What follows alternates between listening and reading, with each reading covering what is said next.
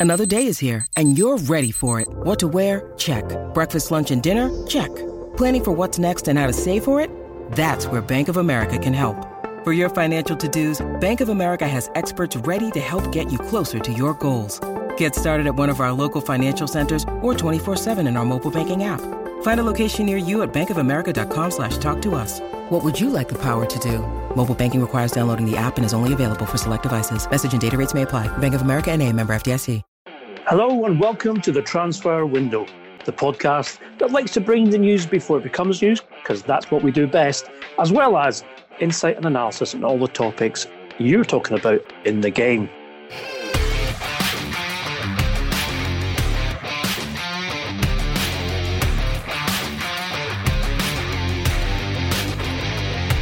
I'm Ian McGarry. With me, as always, is our transfer guru, Duncan Castles.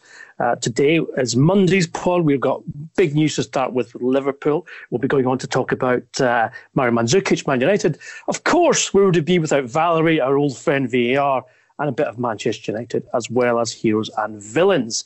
First of all, though, those of you listening to Friday's pod will remember our German colleague Rafi Honigstein telling us a bit more about Timo Werner, who is a target for both Manchester United and Liverpool in the January window, but it may be the summer before he actually makes the move. Now, Rafi told us that it was widely believed the player has a rescission clause in his contract, though no one as yet knows what it is. But what we can tell you on the transfer window today is that Liverpool have begun the process of formal negotiations with RB Leipzig for the player's transfer we understand that contact has been made and indeed is ongoing between Liverpool and the German Bundesliga side, and that Werner himself is keen for a move to Anfield, where, of course, he would link up with countryman Jurgen Klopp. Now, interestingly, Duncan, um, one of the things that uh, we've also been told with regards to potential deal uh, Rafi, remember, told us on Friday that uh, Werner was extremely disappointed that he's moved to Bayern Munich uh, effectively broke down and completely disappeared into the ether last summer. Uh, and has been quite unhappy uh, at Leipzig since.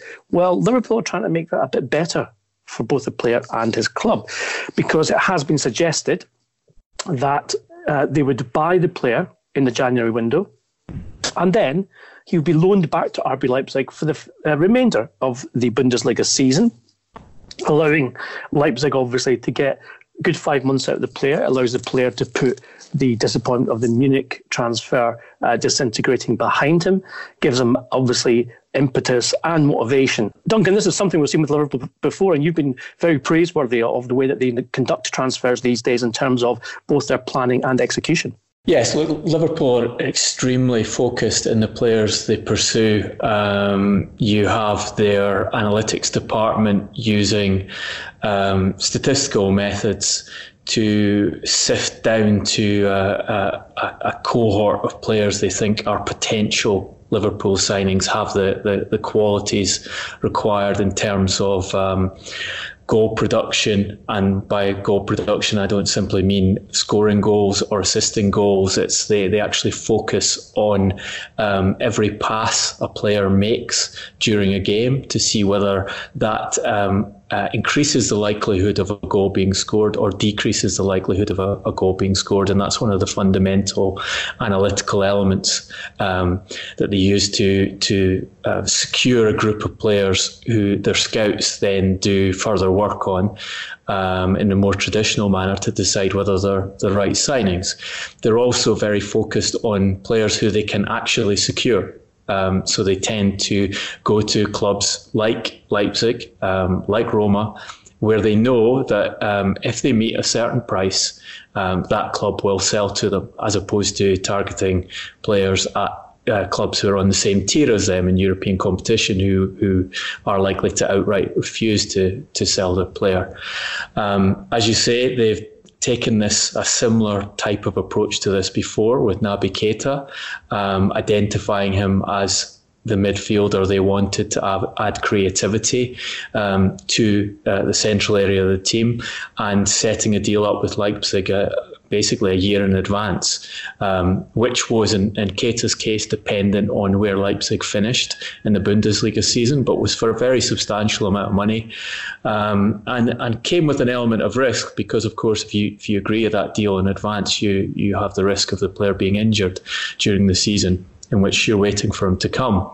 Um, Werner, as uh, Rafi explained, on the podcast on Friday's podcast, and I'd recommend listeners to go back and and listen to it again. Um, he feels Werner would be a better fit to Liverpool's system than Manchester United's. Um, he explained that Werner's pretty similar to uh, Rashford and Martial in in being a striker who uh, who needs a reference point and prefers to play um, off other forwards. Whereas he could see him fitting into Liverpool's sort of very mobile strike force um, as a natural replacement uh, for one of the individuals they have in there, Sadio Mane, Roberto Firmino, or or uh, Mohamed Salah uh, at present. So. Um, you have to say that if Liverpool have already begun discussions with Leipzig for, to secure this player, um, and they can offer a deal in which they allow the player to remain with Leipzig for the remainder of the season, and Leipzig are guaranteed their cash um, in January, that they would have a significant advantage over Manchester United, who are on record as saying that they want to bring new forwards in in January um, to try and repair the, the damage that's been caused by the early start to the season, and who, of course, cannot offer anything like as attractive a football prospect as Liverpool can. Um, you know, the choice for the, the player would be go to a team who are struggling um, even to get into the places for uh, a Europa League qualification, never mind Champions League qualification, who haven't been there this year, or go to the current European champions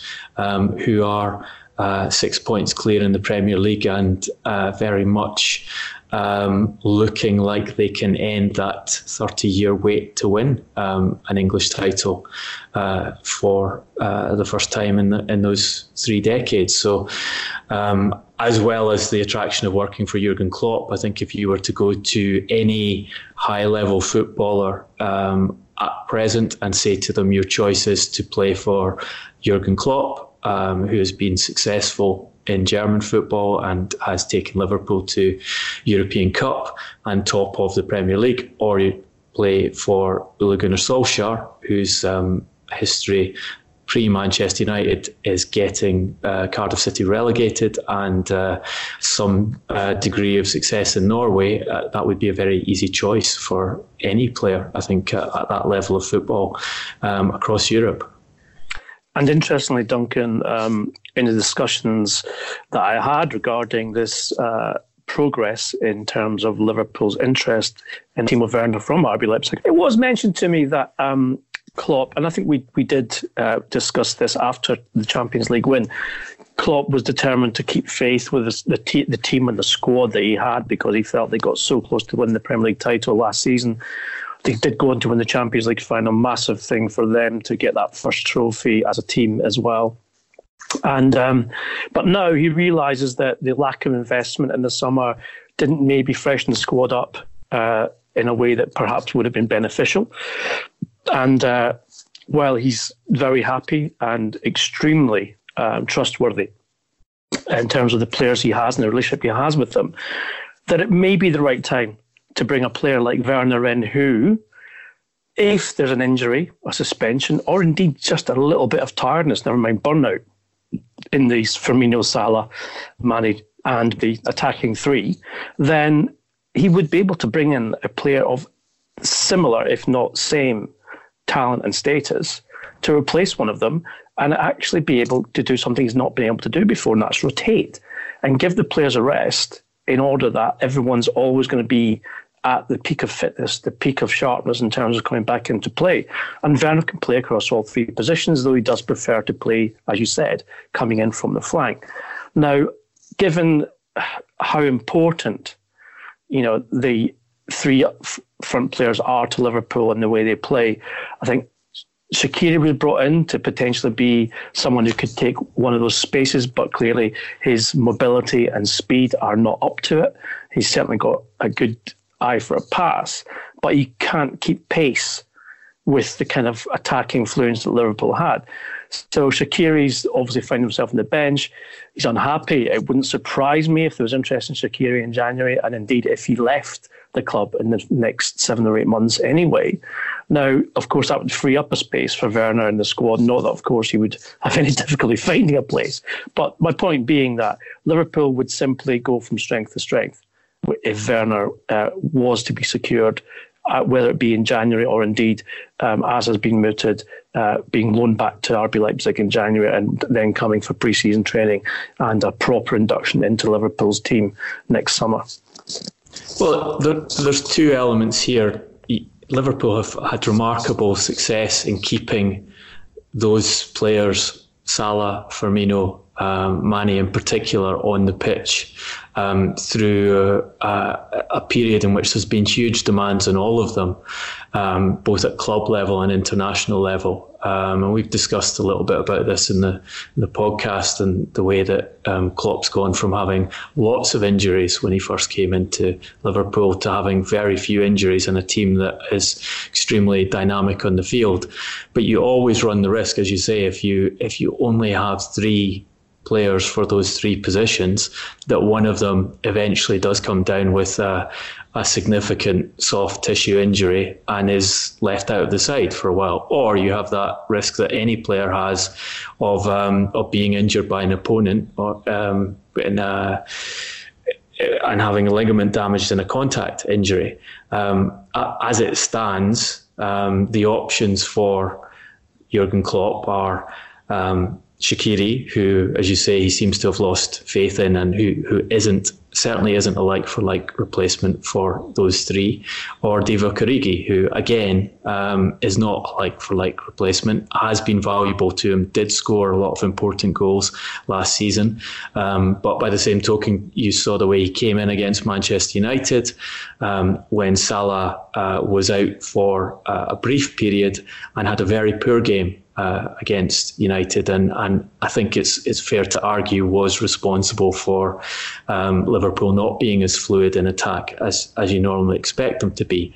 The other element of this is we know that that Liverpool were pursuing um, a replacement striker um, of a similar type in the last transfer window.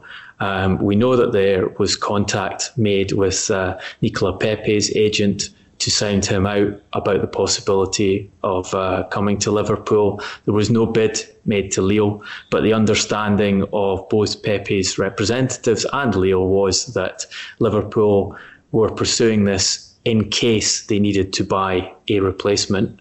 And the in case that they were worried about was that a very significant offer came in for Mohamed Salah, which Salah chose to pursue. Um, and then a decision would have to be made. Um, over whether they allow the player to go cash in with a huge profit on transfer fees, which is something that they've clearly done in the past um, with someone like Philippe Coutinho um, and, uh, and and and bring in a player who they believed could achieve the, the same in that area. So when you see them looking for Werner, I think you have to have a consideration that this could be um, also um, thought of as Liverpool on the possibility that Salah might push for that move again this summer. Um, that one of the, the, the very affluent clubs in European football put down an offer that attracts them, and therefore they're having the replacement set up in advance. So they, they, they could win either way. You, you, you bring Werner in at a defined release clause um, and have him as a fourth member of um, that to interchange with that triumvirate if, if Salah and Mane stay, or you have a ready-made replacement if one of them leaves in the summer. So again, it's it's kind of intelligent. Um, it's the way clubs should be operating, where you expect clubs at the top of the European and English game to operate is, is examine the future and um, and use your resources to have options set up far in advance uh, when you need to get them in. And you know, contrast that with Manchester United, who get two weeks or two months into uh, first season with uh, their new manager in place and start talking publicly about how they need to get a top level striker in in the January window because they've realised that they don't have enough bodies, um, having followed a particular strategy in the summer that they elected to follow, which was to sell their um, leading scorer over the, the, the, previous two seasons and, and change the style of play. The contrast there is just self evident. Well, in on that uh, theme, Duncan, perhaps uh, Xherdan Shaqiri for Manchester United is a good shout. After all, does have the X factor. and uh, that's what Edward Woodward obviously has said he uh, he covets in his signings. So Xherdan, get yourself down the M62, son. There might be a place for you, Old Trafford. Uh, I'm going to take this opportunity to ask you guys who are listening. Uh, you know, it's your questions answered on Wednesday's pod. So please get in touch, give us your questions. Liverpool fans, what do you think? Do you think Timo Werner would be a good fit for your team? Or do you think it might uh, upset the current uh, front three if they were had to be challenged by a young buck who scores lots of goals and has got pace to burn? Uh, similarly, uh, for those of you, and I'm sure you were all watching um, the 2 1 victory over Spurs last Sunday, what about um, Liverpool without Matip because I thought Lovren was poor and cost you chances, etc., etc. You know, how are you going to solve that problem in central defence? Is it going to be Joe Gomez? Get in touch. Let us know. As you know, we'd love to get your questions and we'd love to give you answers as best we can. From one striker, Duncan, to another, and you have some interesting news on the wandering Croatian Mario Mandzukic, who uh, is someone who has been wanted by Manchester United, both in the summer and indeed in the next window potentially. But an offer, maybe out of left field, but certainly one he would consider. Is that correct? Yeah, so Mario Mandzukic is very much on the transfer market. As you said, in the summer, he there was a possibility he would move to Manchester United. Um, that was as part of a complex deal um, in which Manchester United offered Romelu Lukaku to Juventus uh, when they felt Internazionale were not going to meet their asking price for Lukaku, and they wanted to get another uh, potential buyer involved as a way of offloading um, Lukaku from from their wage bill. Um, so the deal proposed was Lukaku to Juventus, Dybala to Manchester United, and Juventus uh, said we will do that deal if you take Mario Mandzukic off our hands as well, which United considered. Um, as we reported on the podcast at the time, it fell through over financial terms um, for Dybala, uh, and eventually Lukaku was sold to Inter instead. Um, Mandzukic since then has not played a game for Juventus um, at all this season, um, and has even been left out uh, completely unregistered for their Champions League squad. So um, the new coach Maurizio Sarri made a decision in terms of his forward players and his preference when Dybala decided he wanted to remain in Italy, and uh, the attempts to move him to Manchester United and uh, Tottenham Hotspur uh, in particular fell through. Sarri's decision was I want to use Dybala as uh, one of my uh, forward options, and Mandzukic can be left on the side. Um, so You've had these discussions that Mandzukic could be a, an option for Manchester United in January. I think um, it's pretty clear why that's the case because Juventus are prepared to sell. Um, he currently, I can tell you, has an offer from Qatar um, to move to the league leaders in the Qatar Stars League, uh. And that offer would see him earn in the region of seven and a half million euros net per season. Interestingly, um, two million euros of that salary would be subsidised by Juventus, which gives you an indication of how keen they are to get Mandzukic, who has a history of being on top of a very talented striker who scored goals everywhere he's been, um, of being a very difficult individual to manage and not the kind of player you want to have um, sat on the bench um, and uh, complaining in the training ground about his lack of opportunities. So um, you have an option there for Mandzukic. Um, if Manchester United are to decide to go down that line because he's available, um, I think it tells you that it's going to be a costly deal to do. Um, obviously, they have they in this case they have uh, an advantage and they can offer the player continued uh, prominence in European football, um, going to a major club, um, playing in a new league, but on the other hand, there is big money on offer for him to go to Qatar, um, which United will have to compete with if they want to try and secure him uh, in January. And of course, um, the offer from particular club is managed by someone who's familiar to all of us, Duncan, Rui Faria, Indeed, yes. So Rui Faria, in his first full season in uh, in Qatar, has taken Duhail to the, the top of the division. Um, already won the Emir Cup um, in his uh, in the half season he was with the club uh, last year, um, selected for that job by um, the Emir of Qatar, who is an extremely influential figure in in European and world football as the man who uh, owns Paris Saint Germain uh, and the man who sanctioned the, the two most expensive transfers in the in the history of the game.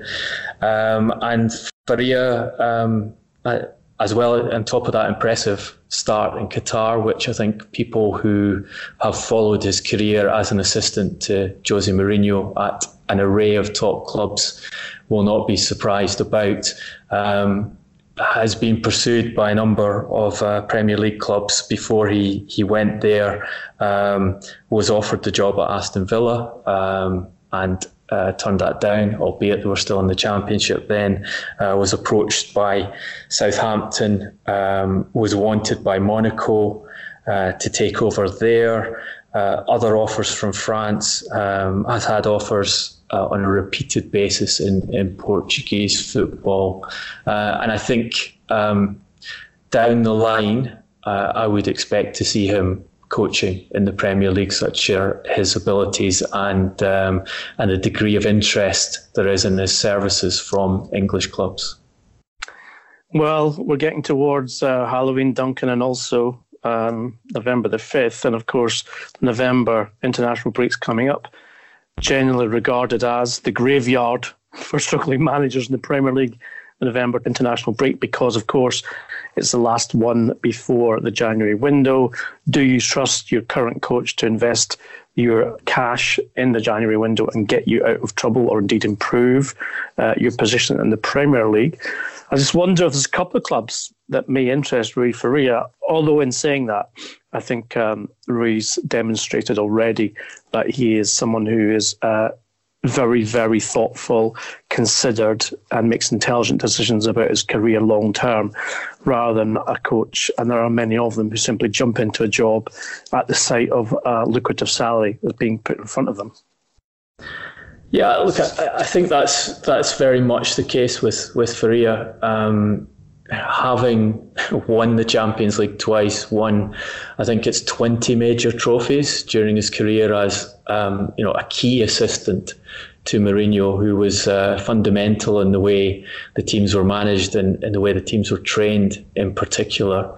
Um, the his consideration is, I want to when I when I start coaching in European club football, I want to coach somewhere uh, where I can be successful. So the he he's seen how difficult it can be at certain clubs and how important the support and the quality of players available to you are in, in terms of uh, meeting uh, the expectations of the owners, meeting the expectation of the supporters, and, and has an awareness that that first appointment can have a very big influence on your on your future career. So the the proposal has to be right.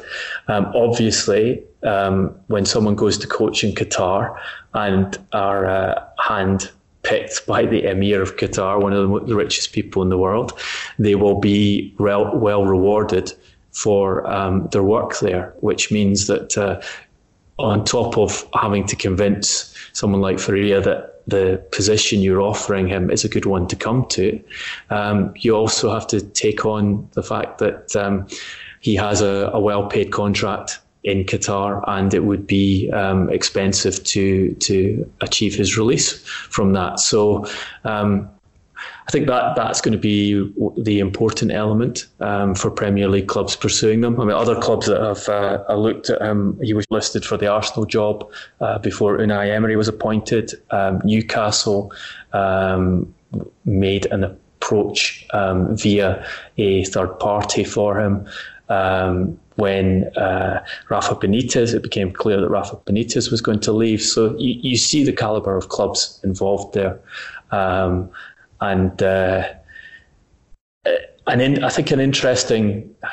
I don't think there are many comparable figures in world football at the moment in terms of someone who's had such a long career and successful career as an assistant, um, and therefore has a, a huge degree of experience in in the job uh, and a track record of success, and uh, and then you you you have this opportunity to see how he will uh, perform when stepping up to the manager's role, and from what the evidence in Qatar is that um, that that jump to the manager's role has been one he's taken very well because he wins the the first trophy he had a proper opportunity to win and is top of the league in uh, in a team that is not as well resourced and doesn't have as strong a squad as, uh, for example, Al Sadd.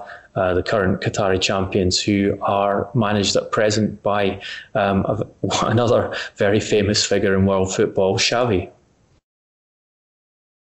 Indeed, they are. And Xavi has been there, I think, almost three years now. So clearly, he enjoys what he's doing there. And um, again, someone I think we'll be looking out for Duncan, just like Rui, who will at some point come back to Europe and manage a big club as well. Well, Graham Hunter's uh, excellent film about Barcelona um, had a very prominent role with Xavi talking about tactics in, a, in a, an interesting and compelling fashion, and the suggestion that he might well be a future Barcelona coach. Um, he has been there in Qatar for a while. He was a player up until uh, the end of last season, and this is his first campaign as uh, as the manager of uh, Al Sadd.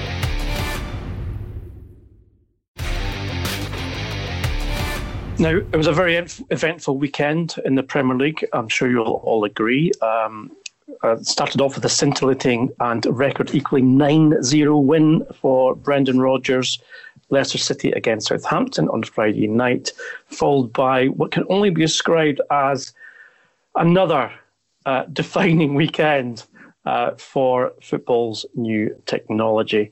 Um, after admitting mistakes in previous matches, and remember, we're 10 games in, people.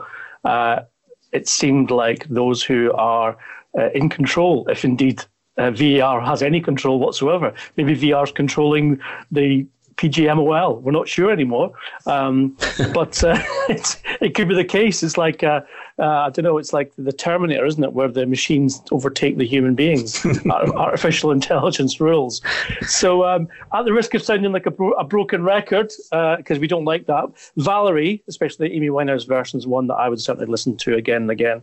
Um, Duncan, I mean, how do we even make sense of some of the decisions uh, over the weekend because they seemed nonsensical. Uh, personally, I feel now that we're in a position where that the people who have invested so heavily in VAR are so hell bent and desperate to justify it that they are effectively not allowing the referees to contradict VAR. Now, you may not share that point of view, but I know you saw that what everyone saw at the weekend, and you were just, I don't know, were you befuddled by it?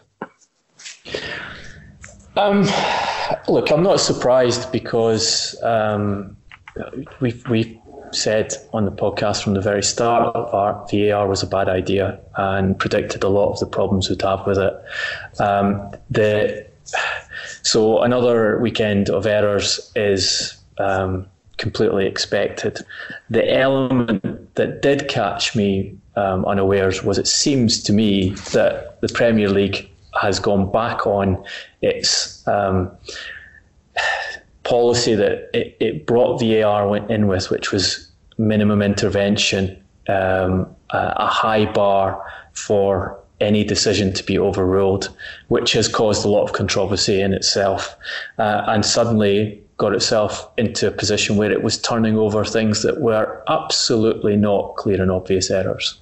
Um, the Arsenal's uh, what would have been winning goal against Crystal Palace. Um, where was the foul uh, that that was used to to chalk off Arsenal's goal? If anything, watching the replay that was pored over by the VAR before deciding that the referee had got it wrong in the field, Gary Cahill was fouling the Arsenal player who I would presume was adjudged to have fouled in the build up to the goal. Um, definitely not clear and obvious.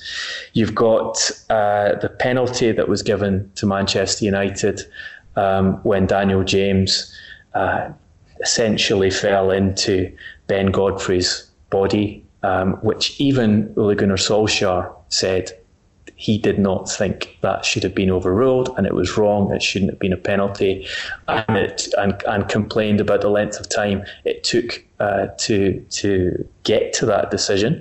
And remember, not only are you giving a penalty there, you're giving a yellow card to the defender in question, which um, obviously affects the way he plays for the rest of the the game.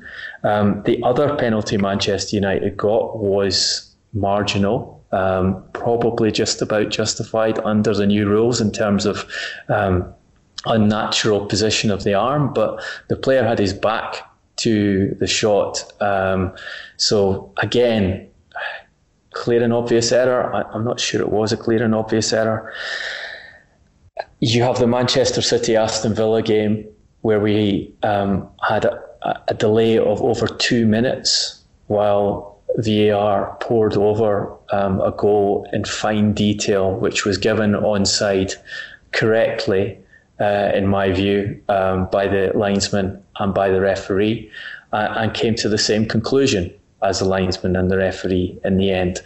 But uh, if it takes two and a half minutes to review, there clearly isn't a clear and obvious error to be checked there. Um, it, you know, as you say, we, we've talked about this in detail uh, if you want to go through the very many problems of VAR, refer people back to um, previous podcasts, to the piece I did for the Daily Record, I think almost a year ago now.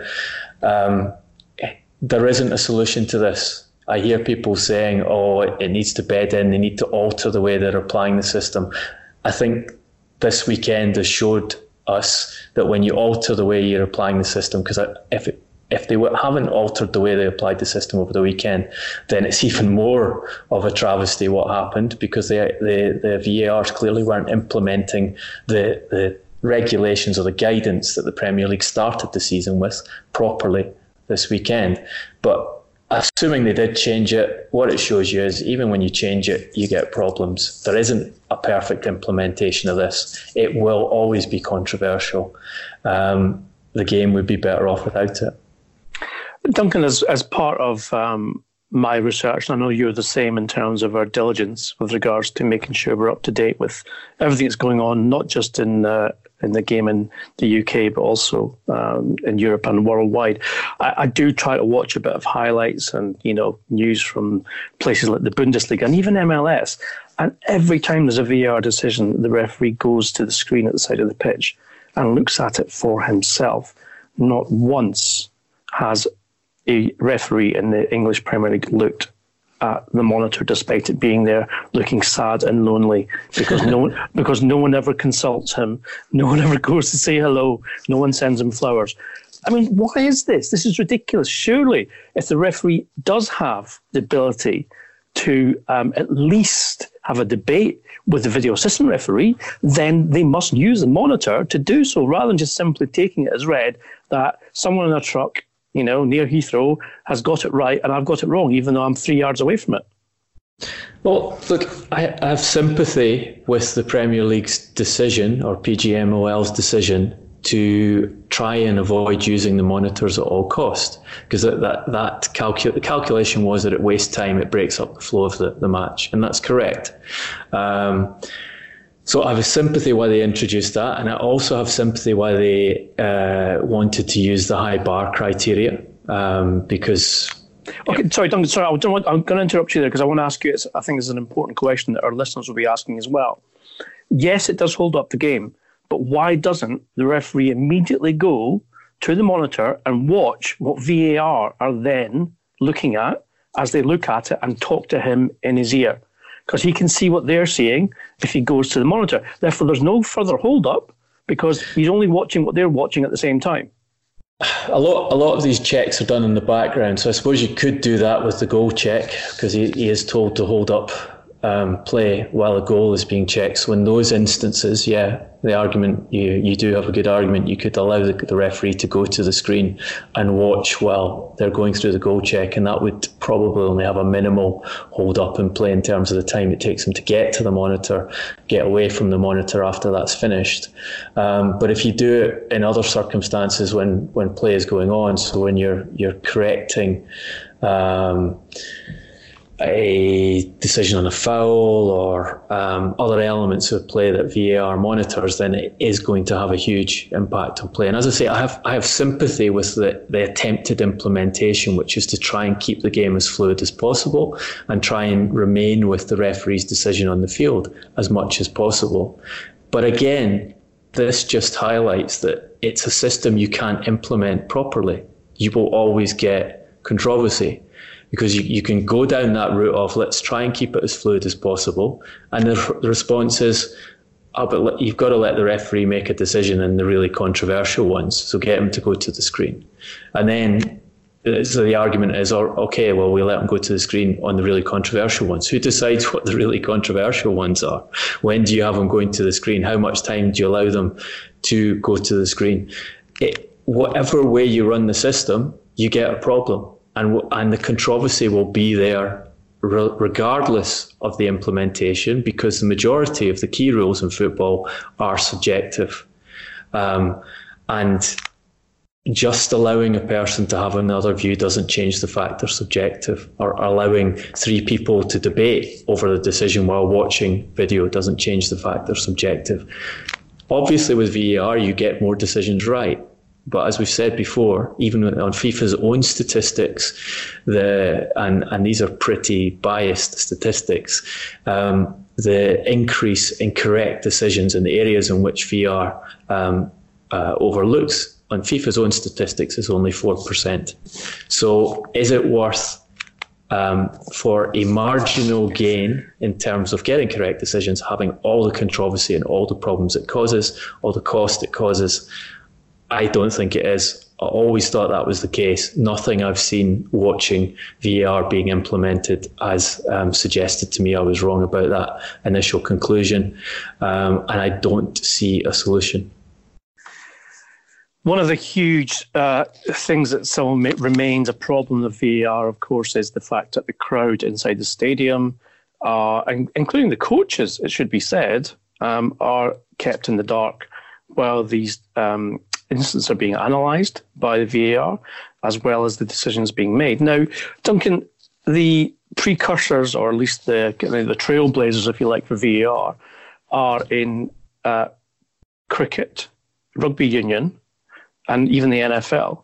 And in all three cases, the big screens inside the stadium see what the VAR or let's just say the televised umpire, because we have to go across all three here, see what they're see what not just what they're looking at, but what they hear, what they're saying, and mm-hmm. therefore mm-hmm. they know they feel involved in the decision, and it does add.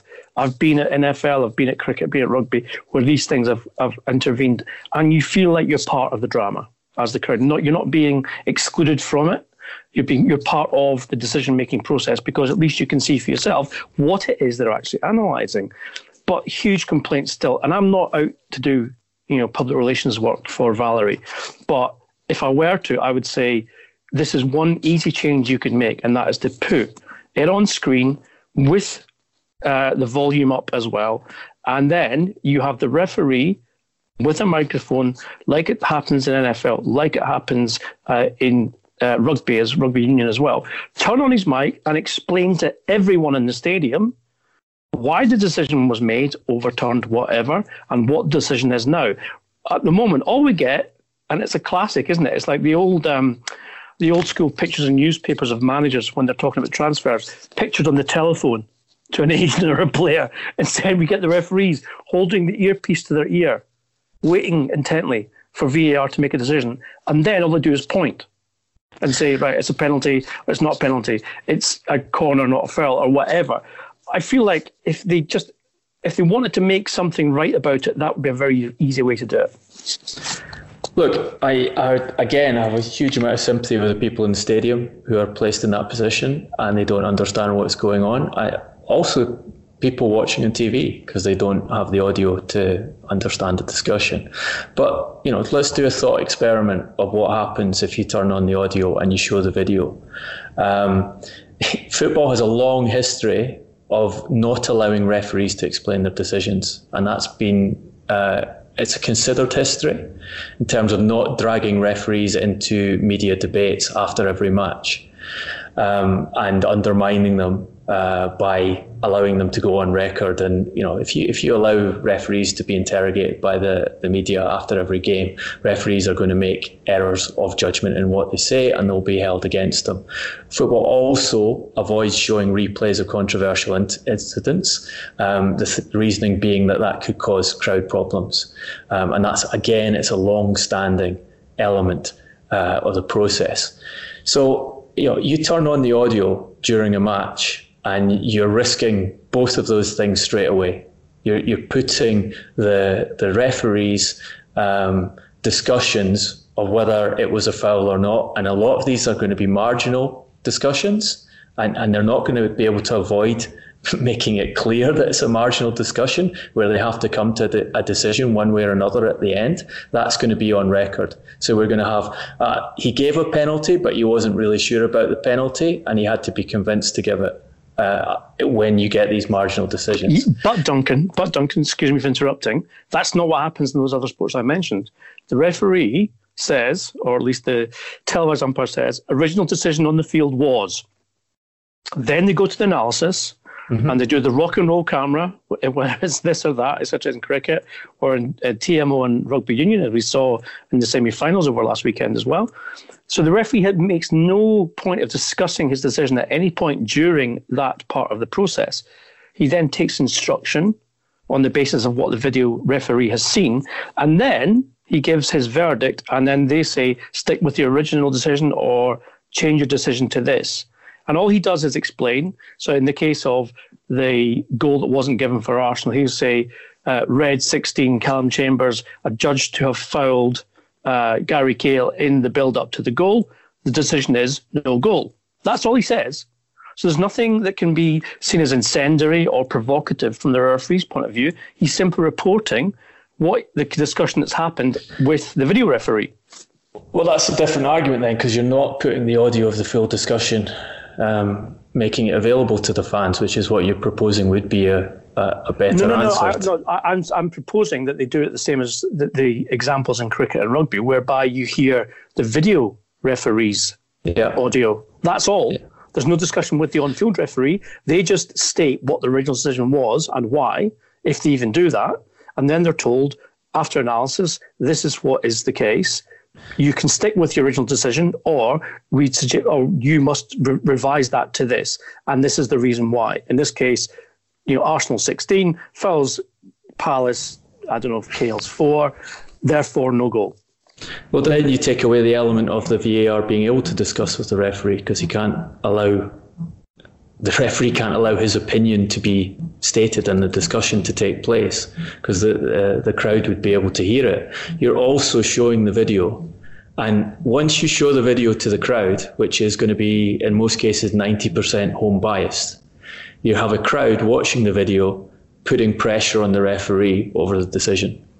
And and if you have the audio as well, you add that element of the pressure. So so the, the the video referee says, I think it's a foul against the home team for these reasons and therefore not a goal. How's the crowd going to respond? And and it's a it, we know that this is there's very straightforward scientific evidence, well demonstrated, of a home crowd effect on referees' decision as it is.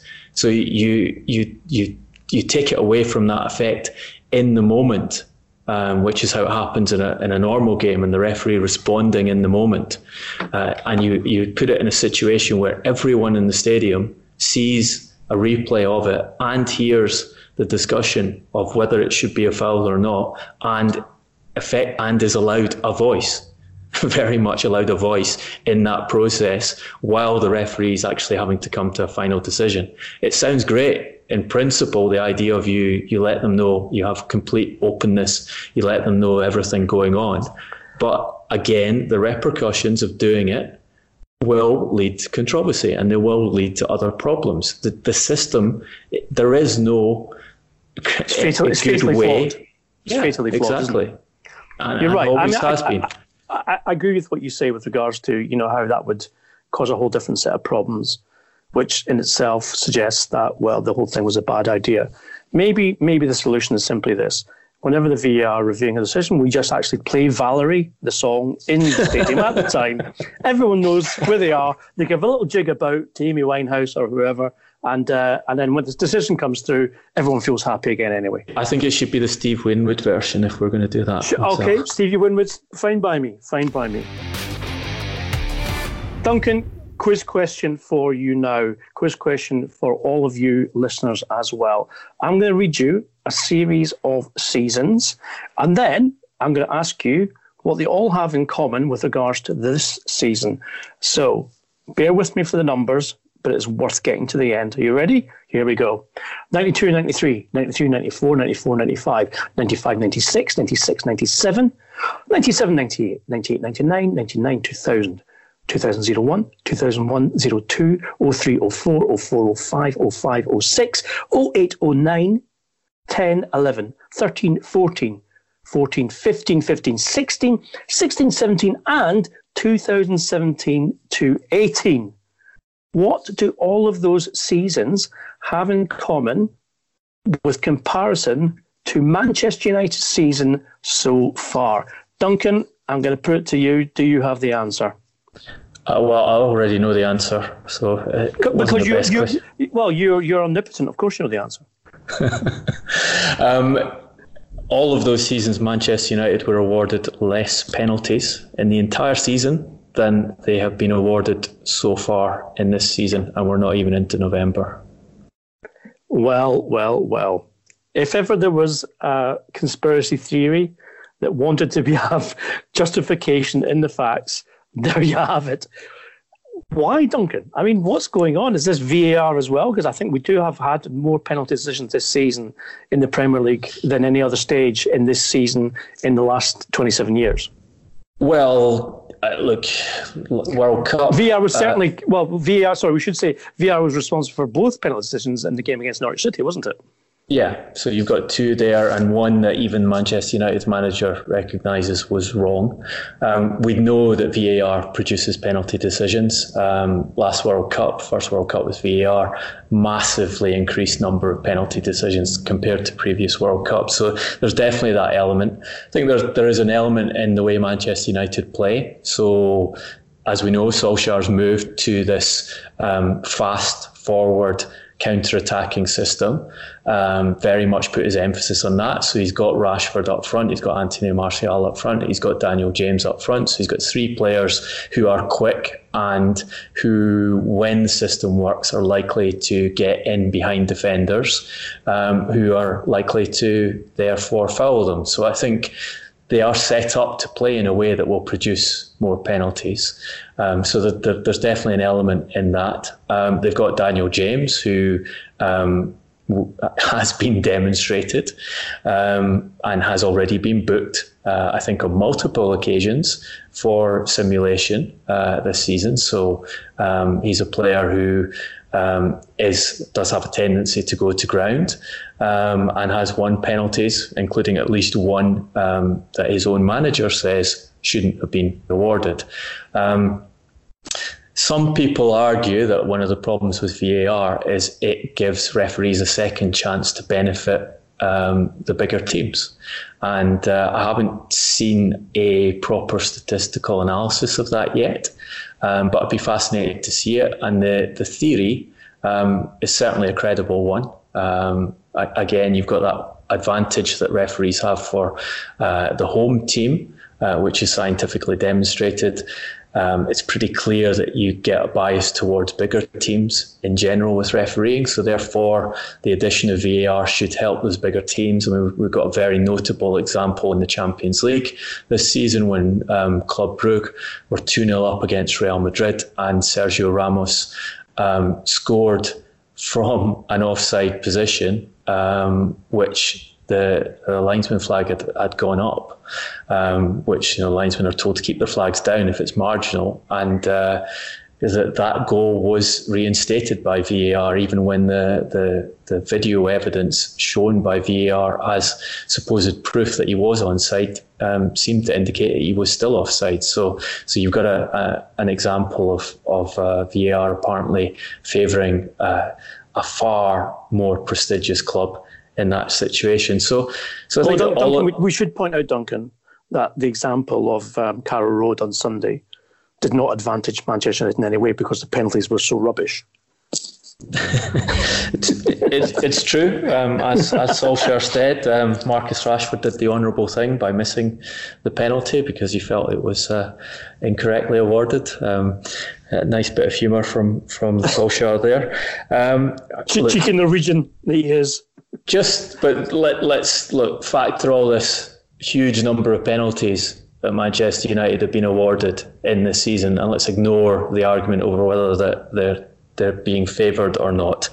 You can still bring it back to the facts that Solskjaer, despite all these penalties, um, has three wins in 15 Premier League games, and his team have only scored more than two goals in the game uh, twice in the last 20 matches and that's with um, uh, what must be a record number of penalties this early in uh, Manchester United season. Incredible it is, and um, of course, news as well that Paul Pogba, um, once described as Manchester United's talisman, I think for about two weeks, um, will be out until December, and um, it seems Duncan that that little break he had in Dubai on his bike with his personal trainer hasn't really seemed to done the trick. Doesn't. I mean, this is from Solskjaer himself saying that he doesn't expect Pogba to be back until December. And um, look, I think the most notable thing about this is we've talked a lot about how Solskjaer had said that having a proper preseason with his training methods would make the team more robust and make them able to play better football. And what's uh, resulted is a rash of soft tissue injuries. I think the total now is at 12 players who have, uh, 12 first team players have suffered injuries already at some point um, during this season. But in Pogba's case, he was brought back from the ankle injury he is now expected to be out with until December um, to play a League Cup game against Rochdale. And aggravated the injury and is now in a position where he is going to be unavailable for most of the rest of the year. Now, that to me is rank bad management. Um, you know, he, if you have a player who is not fully recovered from an ankle injury, and you put them into a game which is of very marginal importance. if you look at the side that Solskjaer fielded against Rochdale, he had a lot of academy graduates, a lot of inexperienced players in that side. He, you know, he made Axel Tuanzebe the captain ahead of Pogba in that match. I think Tuanzebe was playing his seventh or start playing his seventh game, first team game for Manchester United. Incredibly inexperienced to be given that role. Um, yet he was prepared to risk a player who he regards as his most creative and, and most important player in midfield. That's just a bad managerial decision, and it's one that he and the the team are are um, paying the cost of at present and are likely to continue paying the cost of through the series of games. So I, I calculate if he comes back for the first game in December, he will miss 12 matches um, as a result of that decision to play him against Rochdale in the League Cup. Well, only time will tell if uh, Solskjaer is made to regret that decision, given Pogba regardless of um, inconsistency of form, is obviously a very, very talented player and someone Manchester United could certainly be doing with uh, during this run of results, which they are enjoying or not enjoying.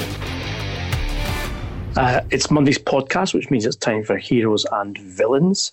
Um, I'm going to give you my villain of the piece for the weekend, and Duncan is going to go for hero because he doesn't normally get to pick the hero, uh, and when he does, he normally picks an anti-hero. Uh, fairly obvious choice for this one, people. Granit Xhaka, a man whose first name probably told Arsenal everything about what they need to know about his lack of mobility. Um, and certainly he's not as hard as that particular igneous rock either, uh, as he showed when uh, being substituted in the 2 2 draw with Crystal Palace. He was booed by the crowd. He then uh, jeered sarcastically back, cupped his ear, um, told them, the supporters, as in his own supporters, where they should go in no uncertain terms, and then took his shirt off uh, and went straight down the tunnel. I, I don't care about you know sympathy for this and that and the other thing. I just think that as a football player, being handsomely paid uh, by your club and being supported by your fans, that's no way to behave, especially as you're the captain. So, Granit Xhaka, you're my villain of the week. Duncan, I invite you to tell us your hero of my the he- last few days. My hero of the week um, for the first time is um, Ole Gunnar Solskjaer. Um, ah, music to the man's ears. well, he doesn't, as he said after the match at Norwich City, he doesn't listen to, to what the media are saying, doesn't pay attention to it. So I think you'll, you'll be bothered. But I, I very much respect the fact that he uh, went on record to say the penalty team his team got was should not have been given, um, and good sort of criticism of VAR there. He said, I, I, don't think it's a penalty because when it takes two minutes to make the decision, it's not clear and obvious.